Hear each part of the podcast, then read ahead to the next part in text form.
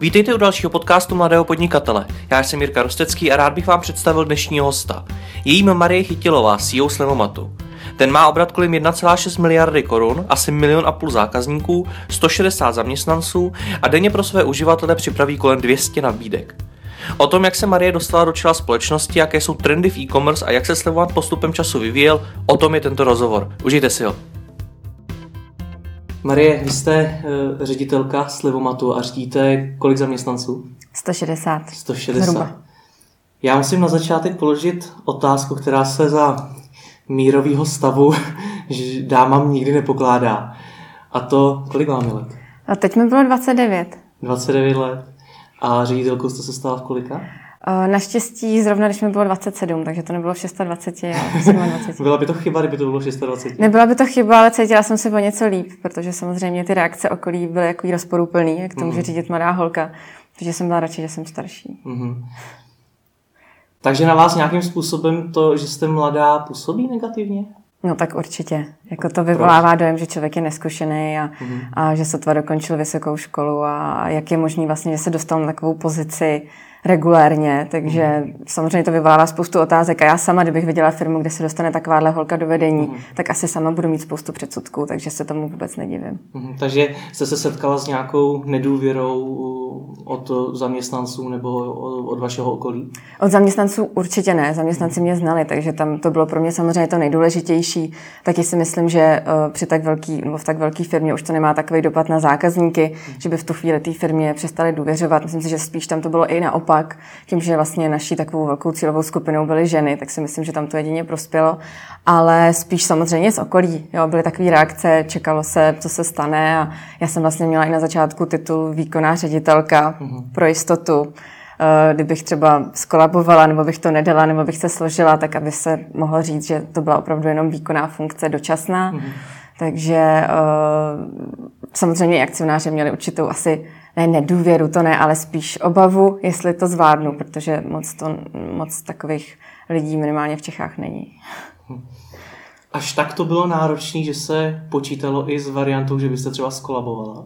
No tak samozřejmě, jo, protože já jsem zvyklá ty věci dělat pořádně a naplno a tím, že prostě opravdu máte jako ve Slovomatu na starosti tak různý oddělení, prostě od vývoje přes marketing po obchod, zákaznickou podporu, finanční oddělení a podobně, tak eh, tam bylo vlastně spousta nových jakoby rolí, se kterými já jsem neměla vůbec žádnou zkušenost. Já jsem měla jako zkušenost s obchodem, do toho jsem hodně viděla, Uh, měla jsem vlastně zkušenosti jak s tou jakoby zákaznickou stranou, ale co se třeba týká jakoby vývoje produktů, tak tam jsem do toho jako tolik neviděla. Uh, do financí. Neměla jsem ekonomické vzdělání.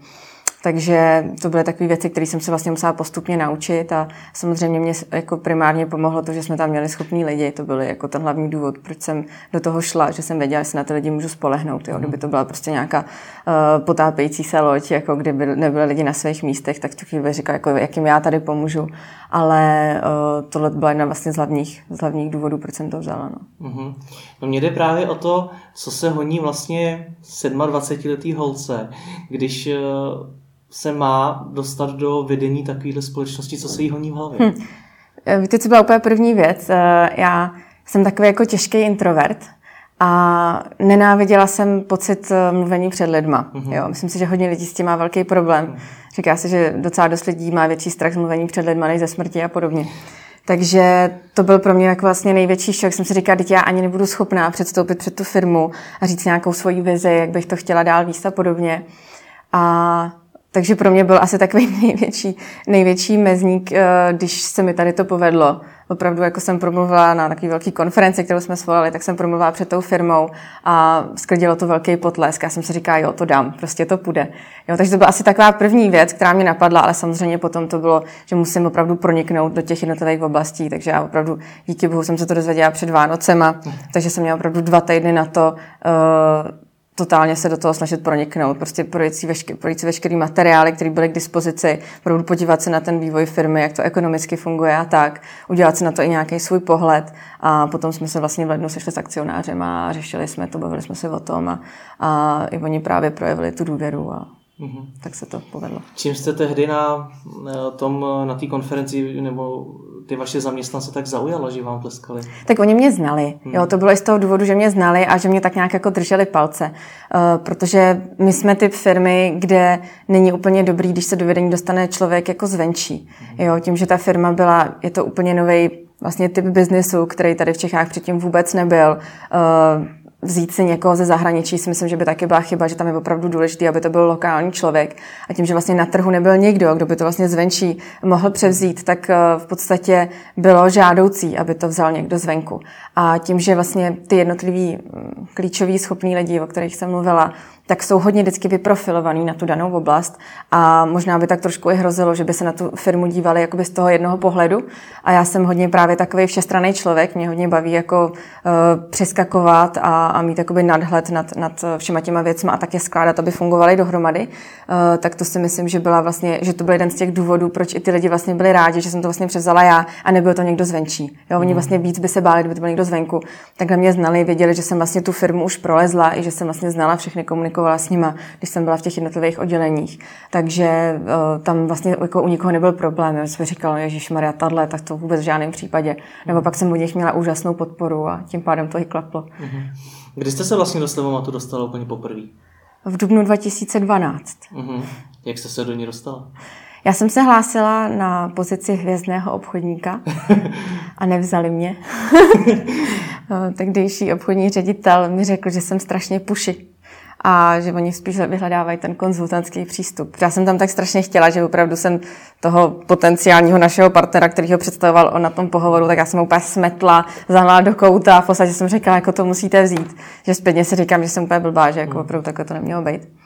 Ale ale volali mi a bylo to hrozně hezký, že mi právě volali, že na tu pozici se fakt nehodím, ale že by měli pro mě jinou pozici, na kterou si myslím, že bych sedla, protože jsem jako docela dost energická, hyperaktivní a, chtěla bych dělat něco, kde se můžu realizovat.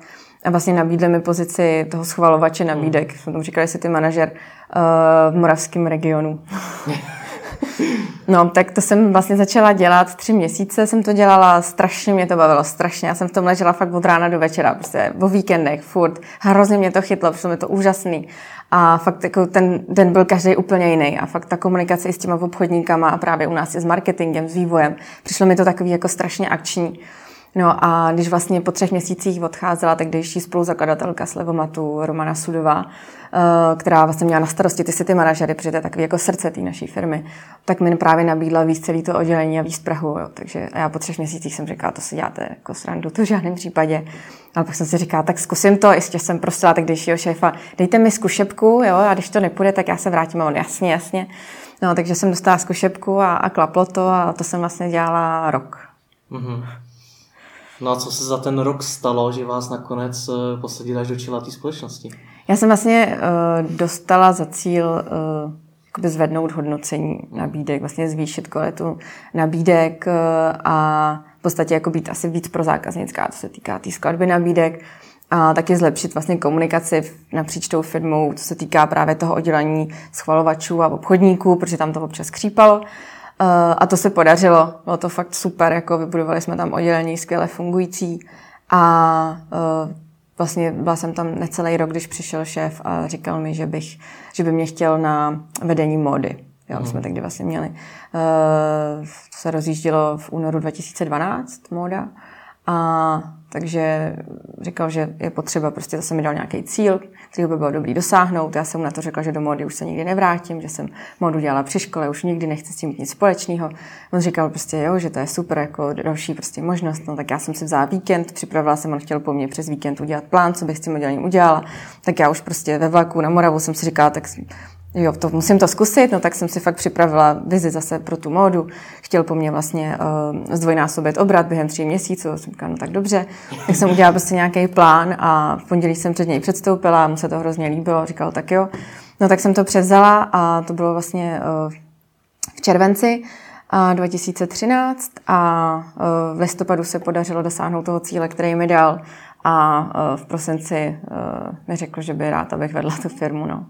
Takže taková byla ta geneze. Zní to tak, že máte ráda výzvy. No právě, že nemám, ale nerada je odmítám. Já jsem fakt takový ten člověk, který se strašně rád sází a když ho někdo vyhecuje, tak já jsem přesně tak, která vždycky řekne, jasně, to, to, to zvládnu, to dám. Takže spíš, eh, možná jak jsem fakt měla dva starší bráchy, tak jsem jako zvyklá se jako prát a, a, a bojovat a, a hecovat se a tak, takže spíš to strašně nerada jako odmítám. Když mi někdo řekne, to nedáš, tak to nemám moc ráda. Takže... a ne, že bych je vyhledávala, to ne, mě, oni spíš přicházejí sami. Mhm. Takže vás do tohoto světa biznisu, eh, budování firm, jejich řízení, už nějakým způsobem vedla i vaše rodina? No, no, no, táta. Jak konkrétně? Uh, táta vlastně měl poradenskou firmu, zakládal asi v roce 96 a je vlastně strašně zajímavý, že táta měl i jednu z prvních internetových dárkových e-shopů. Mm-hmm. Kdyby v tom vytrval, tak si myslím, že mohl být pomalu na úrovni molu, mm-hmm. protože opravdu uh, rozjel ten e-shop v momentě, když si myslím, že internet měl třeba tisíc uživatelů v Čechách. Mm-hmm. Takže možná to bylo jenom předčasný, ale, ale taky rád jako vlastně zkoušel nové věci a uh, jak měl právě tu poradenskou firmu, tak uh, se nás vlastně celou rodinu do toho snažil zapojovat. Jo. Takže brácha, který je teďka v Avastu, tak mu dělal vlastně IT podporu a já jsem mu zase pomáhala, prostě dělala jsem, připravovala jsem mu prezentace a třeba když měl různé porady nebo když právě dělal pro klienty, tak jsem tam dělala zápisy a tak. A to mě vlastně jakoby připravilo na ten svět, kdy jsem často absolvovala i ty různé manažerské školení, které on dělal a přišlo mi to potom úplně samozřejmé. Jako jo. Takže nepřišlo mi to jako něco nového vlastně. No.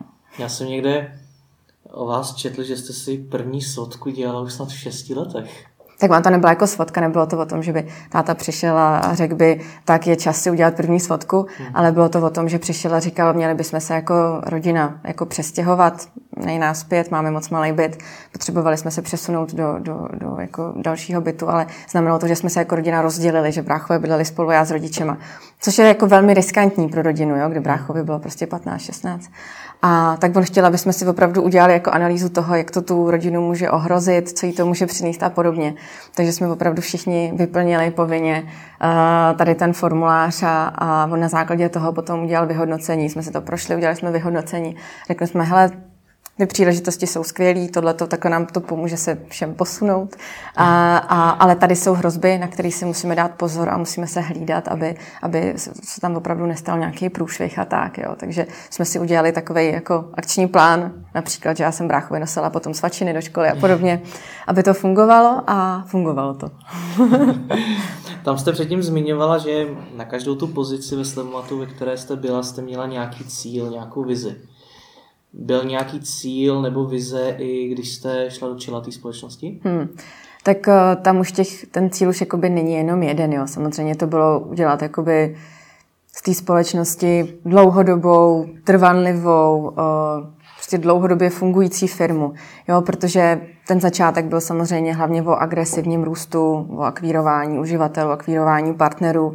Já když jsem to vlastně přibírala jakoby na začátku roku 2014, tak Slevomatu uh, už byly skoro čtyři roky a bylo na čase se posunout dál. Jo. Opravdu uh, vlastně ten šéf předtím přede mnou měl za cíl uh, udělat z té firmy firmu profitabilní a já jsem vlastně v tom měla pokračovat. Měla jsem i pokračovat v tom hledat další možnosti, uh, kam Slivomat se může dál vyvíjet.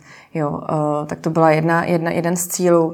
Samozřejmě takový hlavní cíl byl taky ten, kdy jsem ženská, máme prostě 70% zákazníků ženských, tak dá tomu i nějakou takovou jako ličtější tvář, uh, zapracovat hodně na té inspiraci, což mi bylo blízký. Jo, opravdu jako, pro mě, mě je hlavně blízká ta nabídka. Jo. Já jsem takový člověk, který spíš jde po těch stromech, že nemá úplně, um, nejsem úplně taková, jako že bych opravdu seděla jenom v tom čele a tak jako se z, opravdu ze zhora na tu firmu.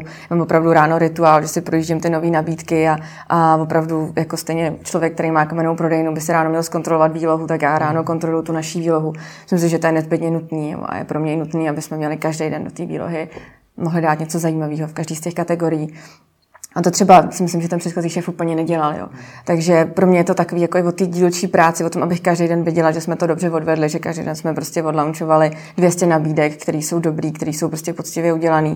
A, a tenhle ten jako přístup jsem do toho chtěla vníst, jo, aby to nebylo jenom takový, jdeme dělat jako takový neosobní katalog, ale naopak jsem do toho chtěla vníst ještě víc té prostě zábavnosti a, a lojalnosti a, a podobně. Takže to byl takový, jako řeknu, soft cíl. Jo. Samozřejmě byly tam uh, číselný KPIčka, který jsem dostala dostala od investorů, ale potom byl i takový jako soft cíl, prostě bych to řekla možná jejich slovy, Maru, ať je to hezký, ať to mají lidi rádi, jo, takže to byl jeden z těch cílů taky. Kolik hodin to ráno je, když si pro, projíždíte to, to, jak jste říkala? To záleží, protože já se vždycky nechávám vzbudit světlem. Myslím si, že to je dobrý pro nějaký jako denní rytmus člověka, takže to záleží, takže teďka je to kolem půl sedmí když se zbudím a hned prostě jdu do mobilu, jo, protože samozřejmě mobile first, takže první nabídky z mobilu a opravdu si projíždím, jestli jsou v pořádku, když tam prostě vidím nějaký problém nebo že se něco mohlo udělat líp, hned prostě posílám, jako hele, zkusme tohle třeba udělat jinak, nebo jak je tohle myšlený, není to jasný, jak se to může stát a podobně. Hmm. Já stejně si nemůžu odpustit otázku, jak vlastně na sobě makáte, nebo jak se snažíte udržovat nějaký rozlet, protože si do té firmy vlastně přišla bez jakýchkoliv zkušeností hmm, a hmm. dneska ji řídíte, pro což potřebujete mít spoustu informací a znalostí. Tak jak je získáváte? Jako je to, je to learning by doing, jo. Jako nejvyšší možný míře si myslím, jo. To znamená, já se hodně snažím, třeba i s těma manažerama, když jsem přišla do té firmy, tak jsem se hodně snažila si o tom s nima povídat jo, a vidět ten jejich názor. Jo, myslím si, že by byla strašná chyba přečíst si dvě knížky nebo jít vystudovat MBA a potom říct, hele, ve světě se to dělá takhle, pojďme to takhle dělat tady. Jo, protože si myslím, že jako uh, u nás, nebo minimálně ve Slematu, je to i hodně o tom, jako o té lokalizaci té společnosti, o tom, že to prostě děláme na českém trhu a není dobrý prostě jenom si přebrat nějaký názory nebo jak to funguje v zahraničí a tady si to snažit aplikovat.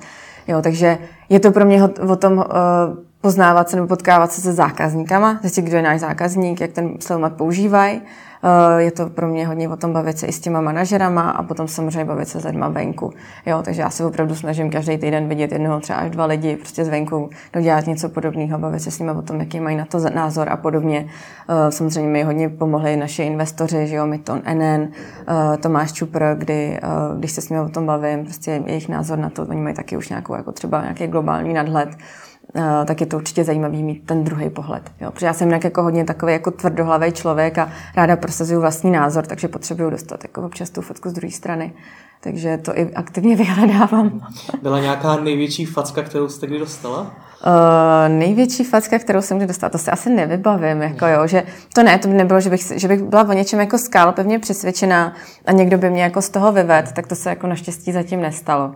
Uh-huh. Jak se Slevomat od té doby, co jste do něj přišla, až do dneška změnil? Uh, jak jsem říkala, tak bylo, je to asi daný jedním z těch cílů, kde já se to fakt snažím dělat, jako, jako že vidím tu budoucnost té firmy a chci, aby to dlouhodobě fungovalo. Jo.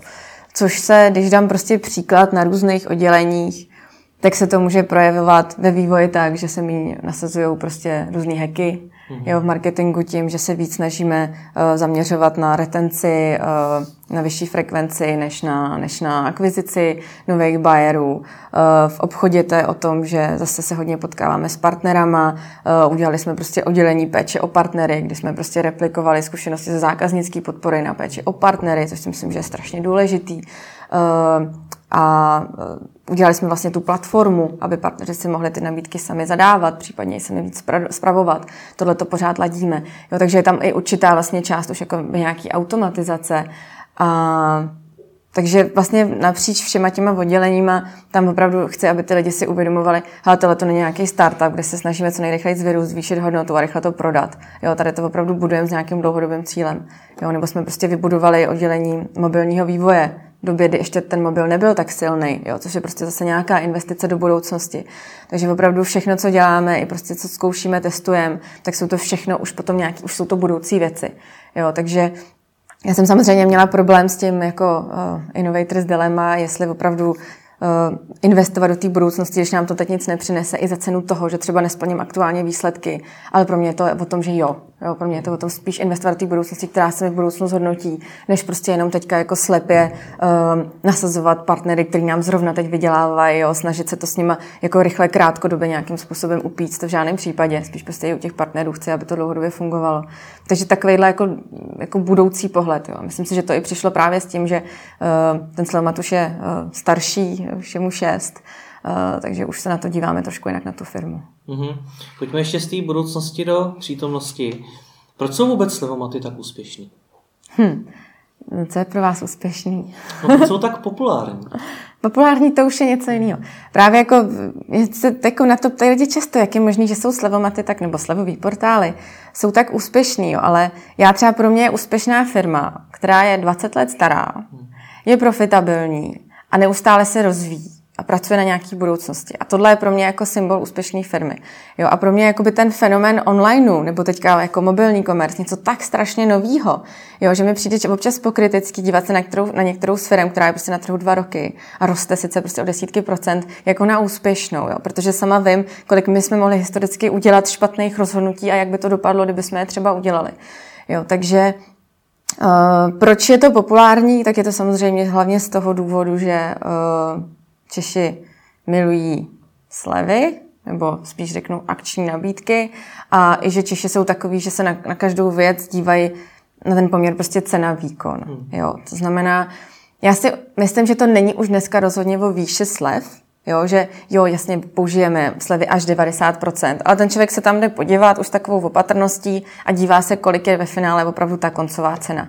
Jo, to znamená, my už dřív jsme měli opravdu tu slevu viditelně uh, vidět, měli jsme slevy 80%, ale aby to všem stranám fungovalo, uh, tak jsme ty slevy prostě taky už postupně snížili. Jo, takže teďka jsme na nějakém průměru prostě 30-40% mm. a je to primárně prostě o té koncové ceně. Mm-hmm. Přesto se k tomu ještě musím vrátit. Eh, sama jste říkala, že Slevomatu už je 6 let. Těch slevových portálů je vzniklo za tu dobu spoustu tak eh, proč vlastně Slevomat je z nich v podstatě největší hmm. a vlastně nejúspěšnější? Hmm. Uh, jako je to, já tam vidím primárně tři věci. Jedna z nich je ten zákaznický, pro zákaznický přístup, což ale neznamená, že se dáte na stránky VOPčka ale znamená to, že opravdu jste aktivně kdykoliv k dispozici, že opravdu máte jako tu garanci spokojenosti, to znamená, že lidem vrátíte peníze, když jsou nespokojení, že si čtete ty jejich hodnocení, reagujete na ně, snažíte se vlastně uh, tu službu podle toho vylepšovat. Takže to je jako pro zákaznický přístup. Druhá věc jsou opravdu ty inovace, jo, že prostě když se nám daří plnit, prostě splnit cíl jeden rok, tak si neřekneme, jo, jo, jo, jdem dál, zkusíme to maximálně vytěžit, ale zase furt hledáme, co by se mohli dělat dalšího. No a třetí věc jsou ty lidi. Jo, že třeba já jsem na to opravdu jako cip, že chci mít uh, ve firmě ty nejlepší lidi a chci tam mít jako talenty, který rozvíjíme. Jo. Takže co třeba my děláme, že opravdu i, když hledáme třeba brigádníka na zákaznickou podporu, tak musí chudák prostě absolvovat to tříkolový výběrový řízení. A to z toho důvodu, že já už si ho fakt představuju třeba jako budoucího CEO. Jo, protože to jsou lidi při škole, při vysoké škole, kteří prostě třeba nevědí zatím, co by chtěli dělat. Půl roku u nás fungují třeba na zákaznické podpoře, my je potom dáme dál. Třeba teďka vlastně uh, kolegyně, která spravuje Facebook, tak přišla ze zákaznické podpory. Jo, má na starosti prostě reklamní jako kampaně na Facebooku a je skvělá. Jo, máme spoustu lidí z zákaznické podpory, kteří fungují právě třeba jako ty schvalovači nabídek. Jo. Takže, nebo teďka máme jako testry jo, na, na mobilní vývoj, jo, který se dál třeba můžou potom posunout i do toho mobilního vývoje. Takže my se opravdu snažíme se ty lidi vychovávat. Nemáme žádnou zatím vysokou školu ani školku a podobně, ale aspoň tady tím způsobem se snažíme ty lidi vychovávat a, a to je třeba pro mě taky jako jeden z klíčových úspěchů. Že to není jenom o tom prostě ty lidi točit, ale, ale umožnit jim ten růst a ty lidi potom jako s tou firmou rostou a, a mají to know-how a, a a funguje to líp. No. Mhm. Je tohle to něco, co podle vás vaši konkurenti nedělají? Já říkám vždycky o konkuren- na konkurenci se dívejme jenom na to, co dělají dobře a z toho se snažíme, snažíme vzít to nejlepší. Takže nevím. nevím, nechci soudit, konkurence to prostě dělá jinak. Mm-hmm. Dobře, tak to, se, to jste se naběhla. V čem se třeba od konkurence inspirujete? V čem se od konkurence inspirujete? Inspirujeme? Těch věcí moc není. Moc není, ne. Tak samozřejmě třeba můžou dělat různý uh, různý jako kampaně, jo, nebo prostě různé akce. Je to spíš opravdu, jak pracují s tím contentem, jo, tak tam můžou být nějaké věci, jako uh, kdy se inspirujeme, ale třeba uh, co se týká nabídky, nebo co se týká právě jakoby partnerů, který oslovujeme, tak tam my se snažíme být opravdu o krok napřed. Jo, tudíž máme spíš informace, že oni se dívají na nás, jo, než my, my jsme se dívali na ně, takže uh, my se naopak snažíme vyhledávat jakoby nový partnery, kteří s někým nespolupracovali. Jo. Uh, ale jak říkám, třeba co se týká toho kontentu, tak tam se občas mhm. inspirujeme. A jak se inspirujete v zahraničí? Už moc ne.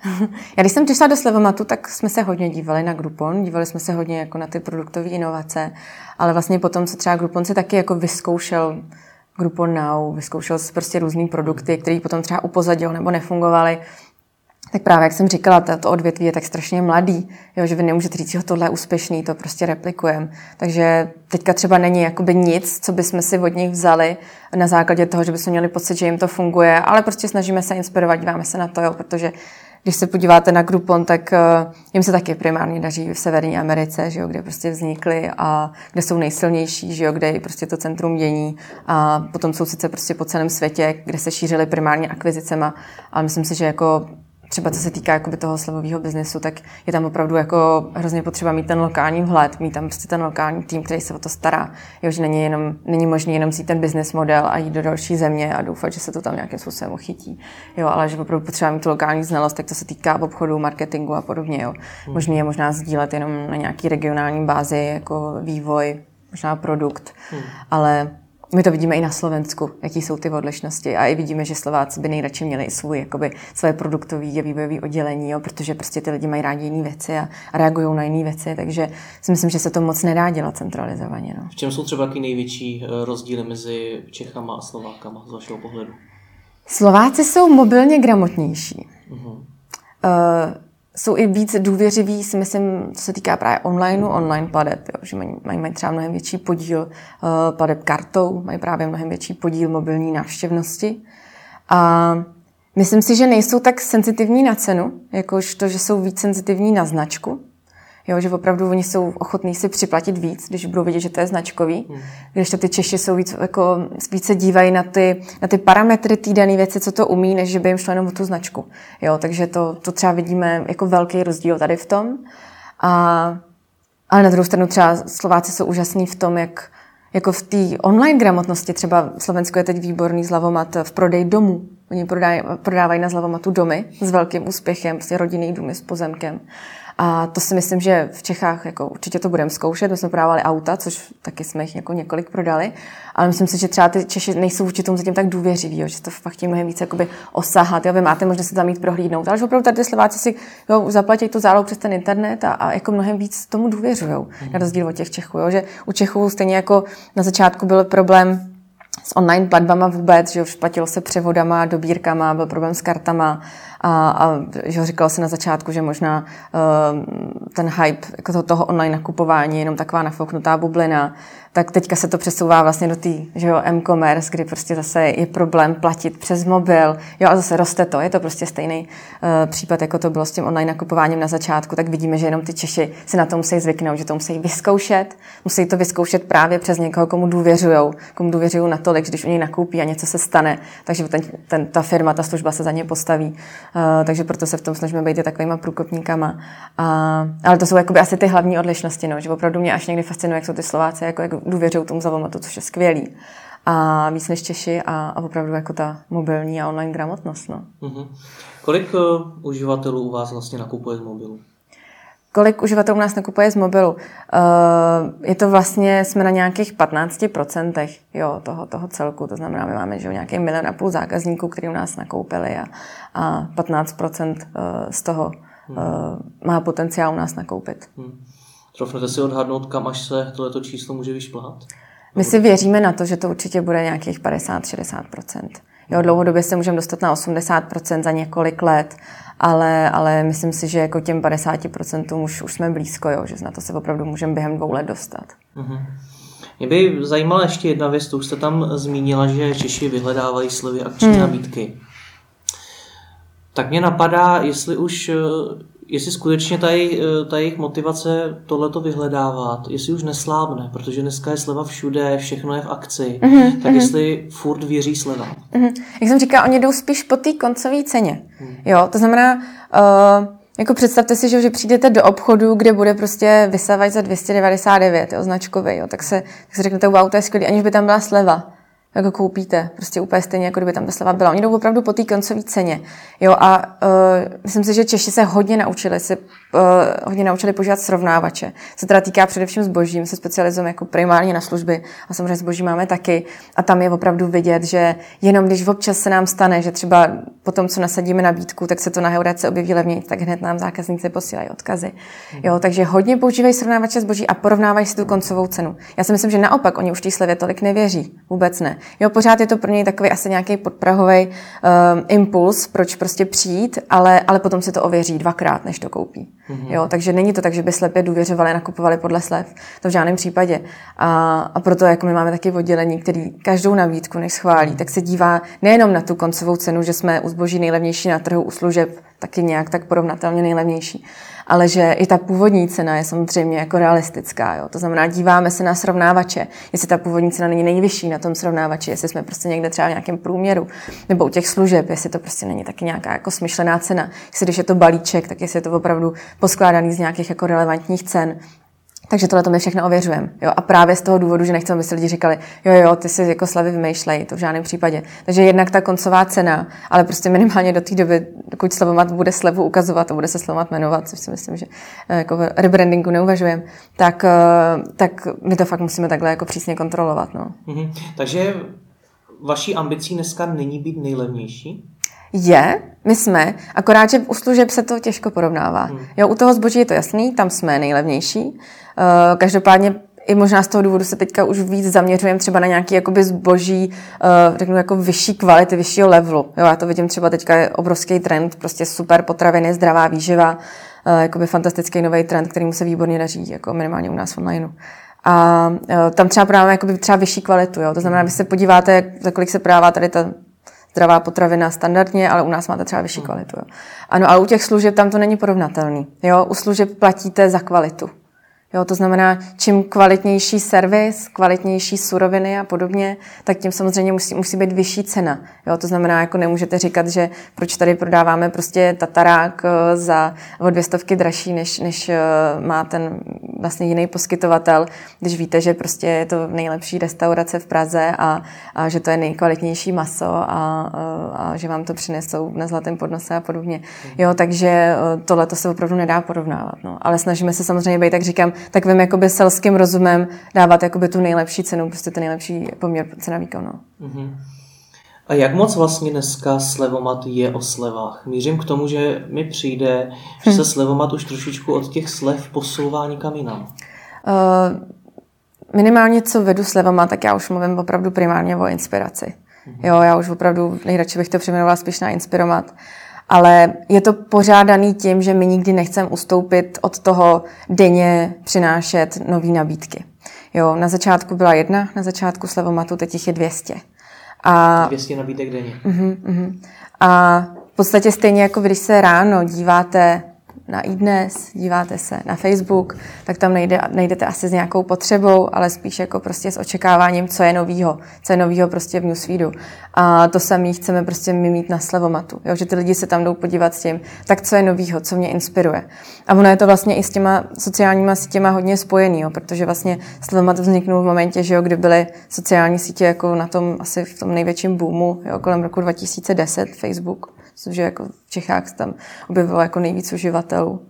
A e, na sociálních sítích dneska lidi chtějí sdílet zážitky. Když vidí zážitky u někoho jiného, chtějí to taky. Jo, často někam jdou s tím, že fotí si jídlo, chtějí to sdílet. Jo. A to dřív vůbec nebylo. Jo. A proto i ty zážitky mnohem víc vyhledávají. Vyhledávají, co by dělali novýho, chtějí se inspirovat. A uh, to je samozřejmě to, co my jim chceme na, nabídnout a poskytnout. A my jsme se dělali koncem roku 2015 uh, výzkum od ICI, eh, celorepublikový a nás právě zajímalo, jako s čím si lidi ten slomat asociují. Jo, protože my jsme plánovali eh, televizní kampaň velkou a právě nás zajímalo, jakoby, co má být to hlavní sdělení. Jako jsou, to, jsou to ty slevy, protože já celou dobu, co tam jsem tvrdím, že už ne, jako jo, že už jsme se fakt dostali někam jinam. A vyplynulo z toho, že opravdu ty lidi primárně si u nás vážejí ty každodenní inspirace, že si váží už nějaké jakoby důvěry toho brandu, že už je to pro ně prostě silná značka a dívají se hlavně právě na to, co je novýho. Jo, takže ty lidi tam spíš používali slovo nabídka než slovo sleva. Jo, a používali tam prostě široká, pestrá, inspirativní. Jo, dáváme to nápad na to, kam jít prostě s dítětem o víkendu ven, protože tím, že jako v onlineu není nikdo jiný, kdo by vlastně ty zážitky, nebo zážitky prostě takový ty každodenní zážitky jako by nabízel, nejenom ty dárkový, tak v podstatě v tomhle tom jsme jednička a je vidět, že ty lidi to s námi mají spojený.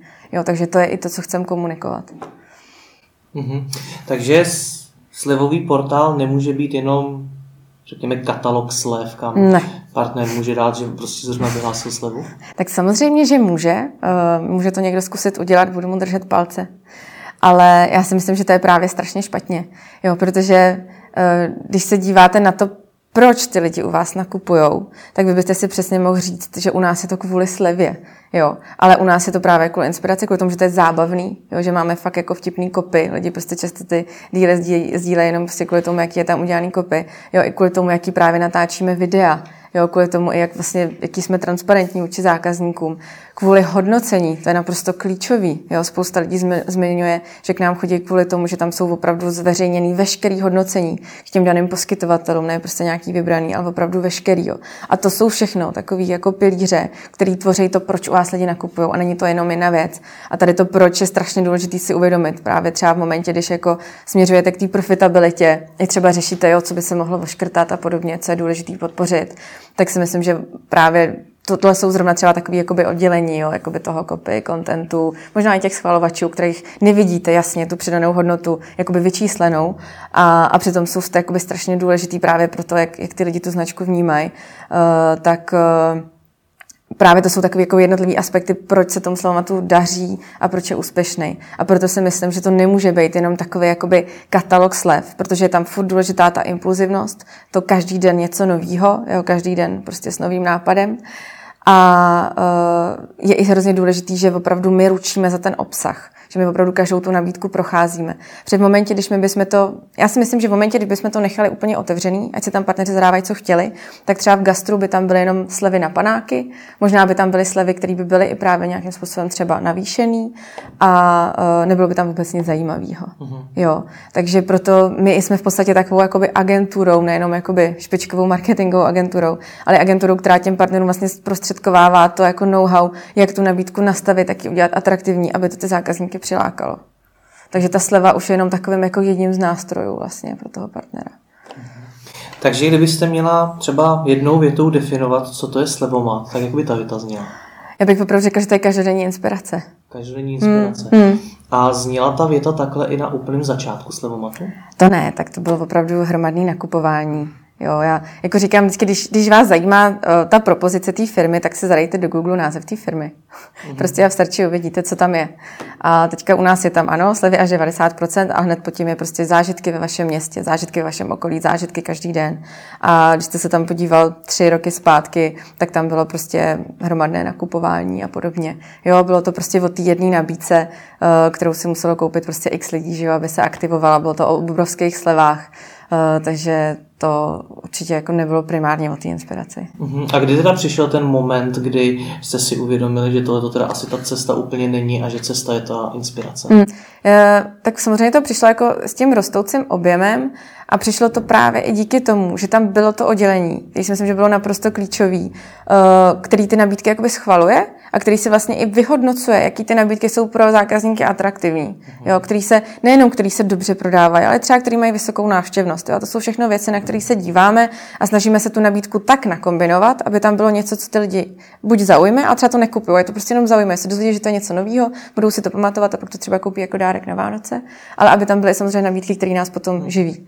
Jo? A, a právě tady to oddělení tohleto schvaluje, vyhodnocuje a tím pádem oni se snažili být pořád jakoby o krok napřed v tom, co by pro ty lidi mohlo být zajímavý. A proto my sledujeme, jaký jsou trendy a ty se potom snažíme tu stránku dát. Co to znamená, že sledujete trendy, protože těch nabídek máte 200 denně, mm. tak to je poměrně hodně nabídek mm. a mhm. musíte toho sledovat asi opravdu hodně. Sledujeme to hodně, tak je to, je to, určuje to často Praha, Eh, že ty nové věci testujeme v Praze, potom, když fungují, tak je poptáváme v regionech.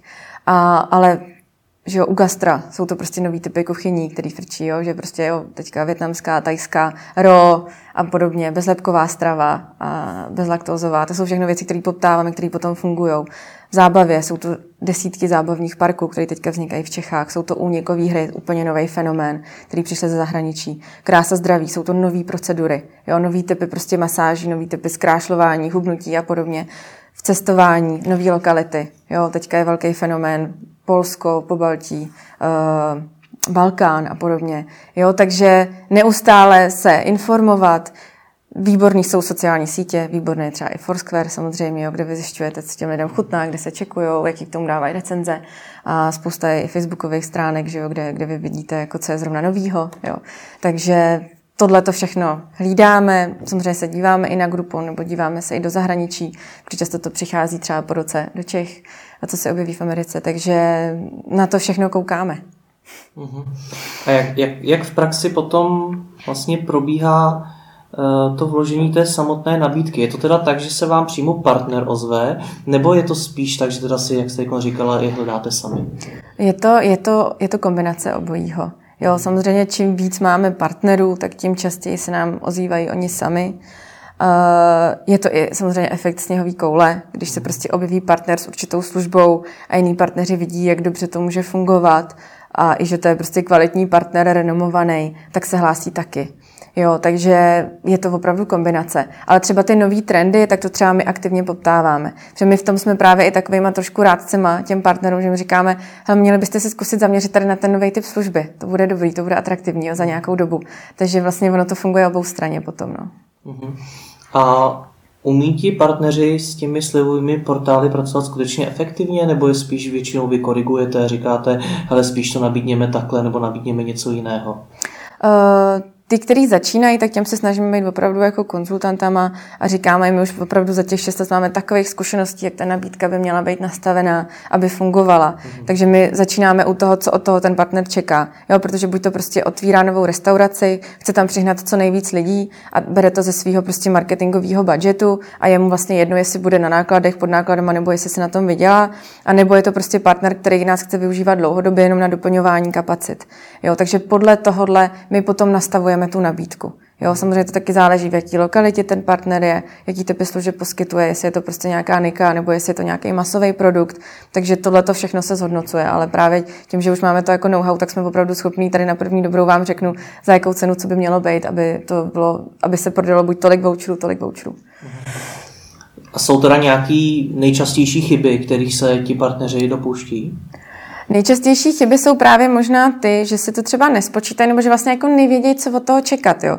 Protože nám se stává, že nám třeba dají nějakou nabídku a potom nám volají to stopnem, že se toho prodalo moc, jo. Takže jako my říkáme, no tak, tak byste to chtěli, aby jsme tolik prodali, tak my jsme schopní tolik prodat, jo. Takže my si to právě ověřujeme, že jo. Máme prostě i třeba vzorec, kde počítáme kapacitu, jo, u hotelu a podobně, jo, protože pro nás strašně důležitý, aby jsme nepřeprodali tu potenciální kapacitu. Takže tohle to všechno hlídáme, ale to může být to, že oni to chtějí jako vyzkoušet. Je to prostě tím, že pro ně je to jenom jeden jako z marketingových kanálů. Jo, to je jako když, když vyzkoušíte prostě Facebook, tak tam se vám možná úplně nestane, jako jo, že vám přijde stokrát eh, tolik lidí, než co jste čekal, ale jako u nás se vám to prostě stát může, jo, že se brát víc, než jste čekal. Oni to chtějí prostě třeba otestovat, ale nevědějí vlastně, co to způsobí. Jo.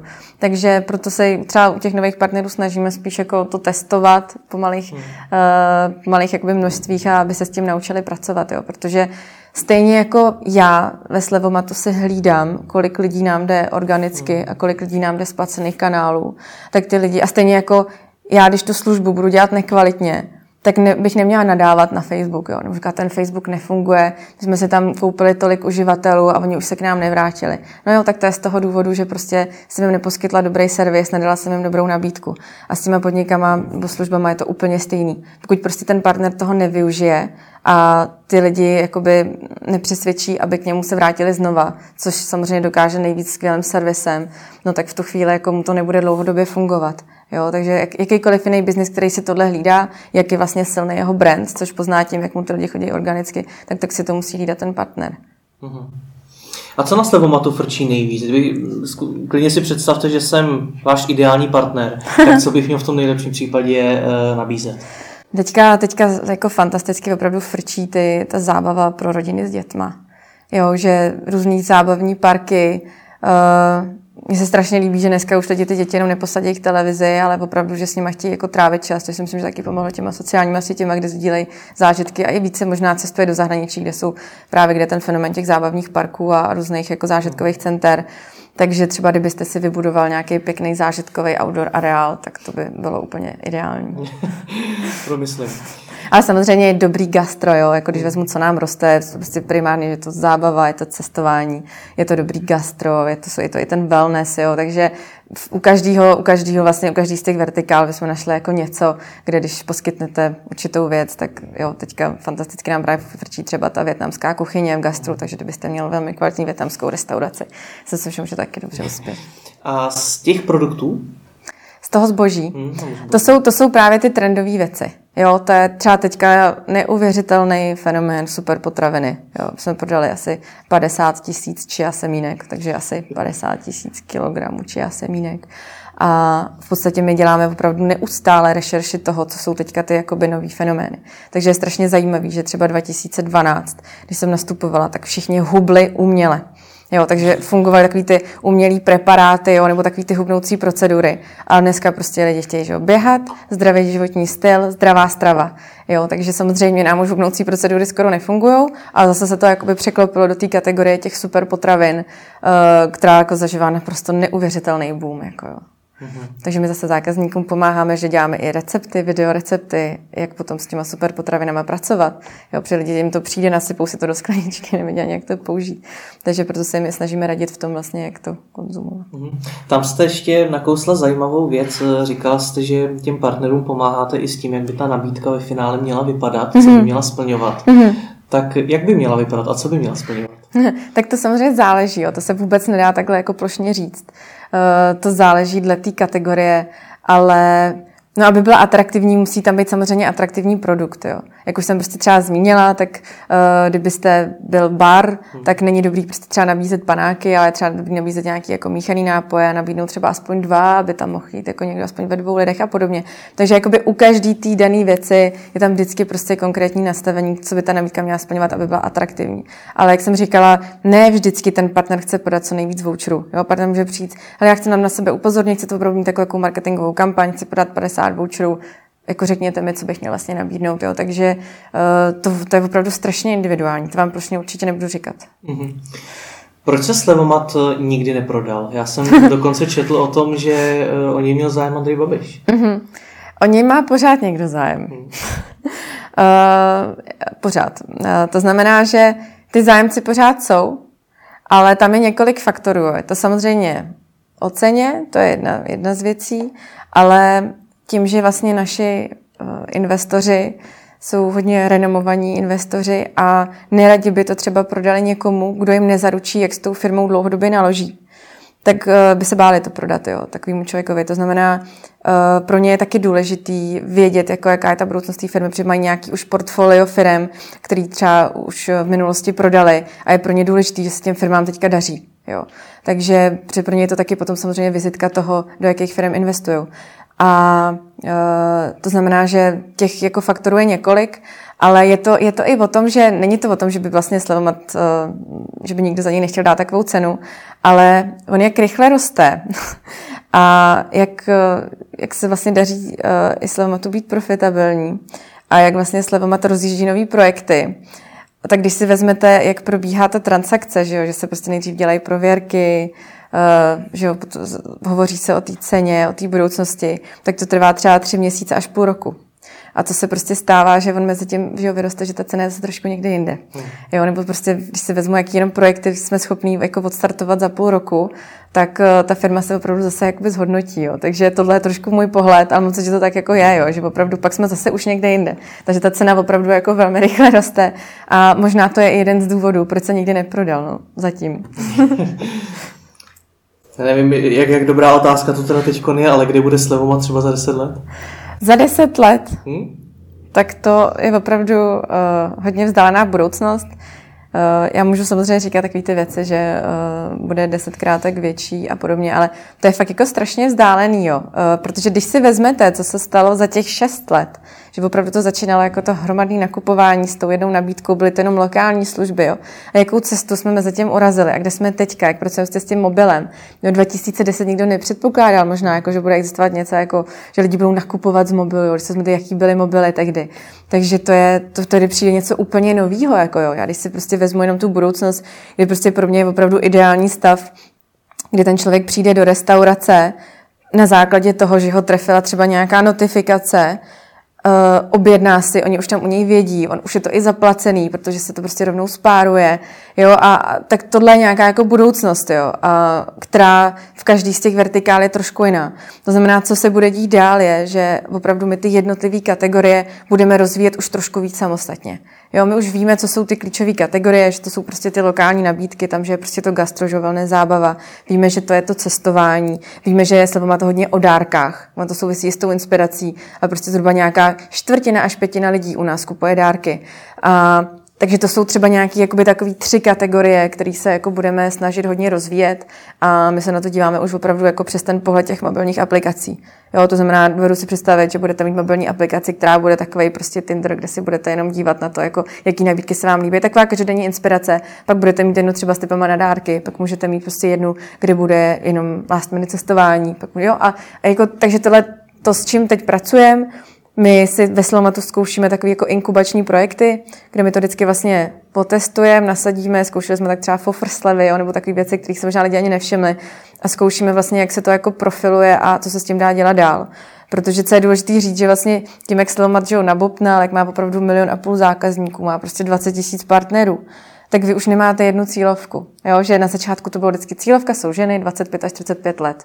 Že teď, když si vezmu, že sice ty ženský dělají 70%, ale uh, těch 30% je z toho miliona půl, že jo, 450 tisíc lidí, což už jako je docela dost veliká kupní síla, se kterou se vyplatí jako dál pracovat, tak my už se musíme právě dívat i tady pro, jako na ty další produkty, na ty další use case jako těch lidí, uh, který se nám tam mezi tím vlastně vyrojili a udělali nějaký jako velmi, uh, velmi signifikantní segment.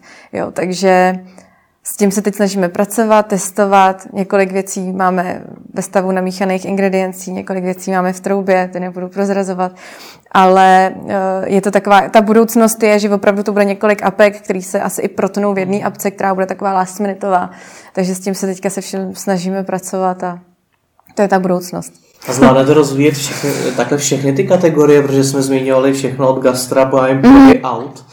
Je to, je to tak, že my už právě, uh, třeba teďka jsme uh, vlastně založili Hele a to už jsme vlastně i udělali pod samostatným brandem, a už je tam i samostatný tým.